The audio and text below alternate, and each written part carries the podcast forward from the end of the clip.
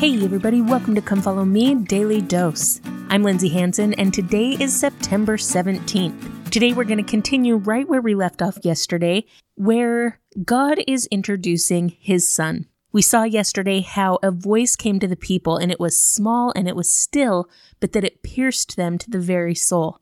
Now, that voice came three times before they understood it, but the third time they understood the voice that they heard. And it said unto them, Behold, my beloved Son, in whom I am well pleased, in whom I have glorified my name. Hear ye him. My friends, there are very few times recorded when the actual voice of God the Father comes to his people. And this is one of them to introduce his son and to invite the people to listen to what he will teach them. Now, God could have used that opportunity to just teach them all the things that he wanted the son to teach, but he didn't do that.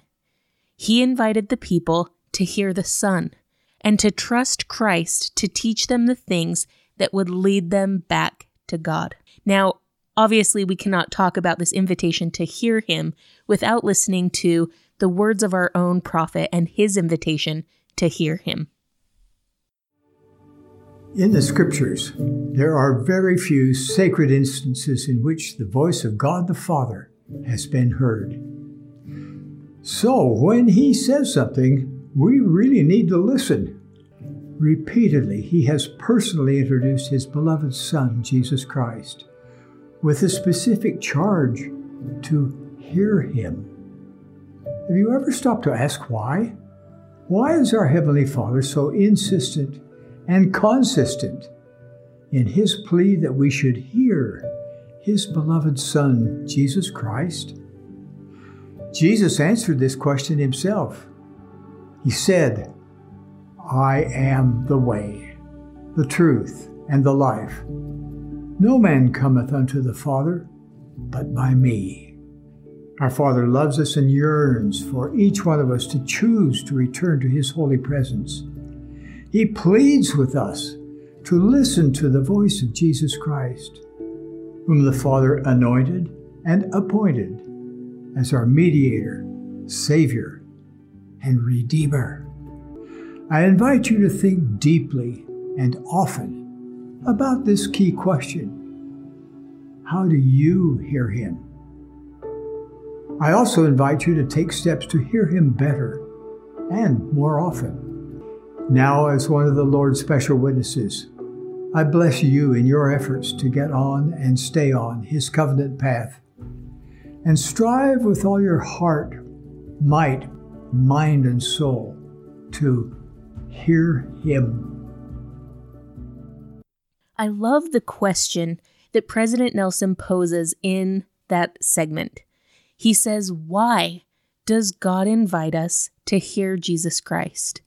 He answered that in part when he quoted Christ saying, I am the light and the life of the world. No man cometh unto the Father except by me. So we hear Christ because Christ is the way that we return to live with our Father in heaven again. But the other thing that I was thinking about why we hear Christ is take a look at everything that we know about Christ we know that he was a god in the premortal existence.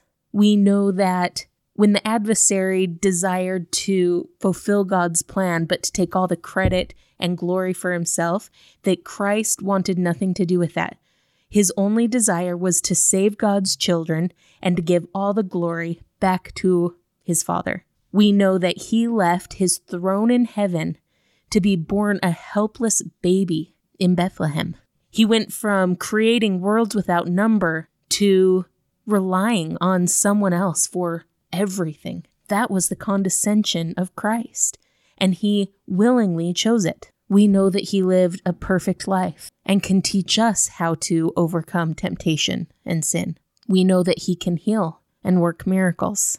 And we know that he made a choice to experience all the pain, sorrow, sin, temptation, guilt, sickness, imperfections that we deal with in this life. He made a choice to take it all and to feel it all so that He would know how to run to us, to succor us, to lift us up, to bless us, and to heal us. He made that choice to experience it all so that He would know how to help you and I. My friends, the better question is why would we not hear Him? Knowing everything that we know about Him, knowing His attributes, His characteristics, everything that He did, everything that He is, why would we not hear Him, turn to Him, and do everything necessary in our lives to hear Him better and more frequently? Now, I'm sure you've had the opportunity to ponder that question several times throughout the year, but what are you doing to hear Him? When are those quiet moments where you feel like you can hear Him? And how can you hear Him more consistently in your life? My friends, I'm so grateful for this added testimony of Jesus Christ that we find here in 3rd Nephi 11. Some people call chapter 11 and on of 3rd Nephi the fifth gospel because it's this opportunity and this testimony of Christ that is personal and real and firsthand. And I'm so grateful that we have this as an added testimony of who Jesus Christ is. Several years ago, right after my mission, I had an experience where a couple of Baptist missionaries knocked on my door.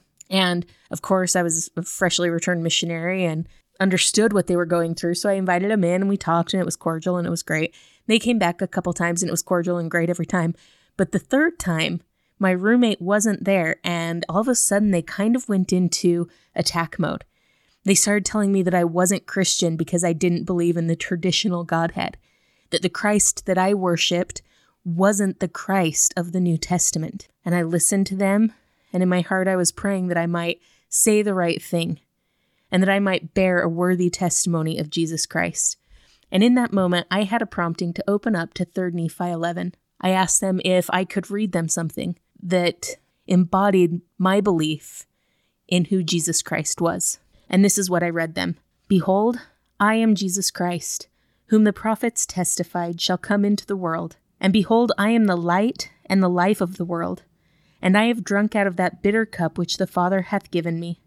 And I have glorified the Father in taking upon me the sins of the world, in the which I have suffered the will of the Father in all things from the beginning. My friends, that is the Christ that we believe in. We believe in the Christ that the prophets prophesied of. We believe in the Christ who is the light and the life of the world. We believe in the Christ who drank out of the bitter cup in Gethsemane, who submitted all his will to the Father and did everything necessary for our salvation. Not so he could save himself, not so he could take glory, but for the sole purpose of saving you and I. That is the Christ I know. That is the Christ I believe in. Now, that's the testimony that I bore to those two Baptist missionaries. And as I finished, one of them was upset and angry, and the other one was wiping tears from their eyes. But, my friends, I testify that if we have ears to hear, eyes to see, and a heart to feel, we can feel the truth of who Jesus Christ is through these verses in 3 Nephi 11. I testify that Jesus Christ is the actual Son of God, that he left his throne in heaven to come down as the babe in Bethlehem, that he lived a perfect life and a perfect example, lived and died for you and I. I testify of his great sacrifice in the Garden of Gethsemane so that he could offer us mercy so that he could offer us grace. And I testify that he gave each and every one of us that gift because he loves each and every one of us. No matter who we are, no matter what we've done, no matter where we've been, no matter where we currently are, that gift was given because of his love for us. I testify that it is only through his grace and his mercy that our hearts can be changed and can become more like Him, so that someday we can return to our Father in heaven, knowing Him because we know His Son. And we can come to know His Son as we hear Him. Thank you so much for listening today. If you're enjoying this podcast, make sure to follow us on social media, subscribe, like, comment, or share. This has been Come Follow Me Daily Dose, and I'm Lindsay Hanson.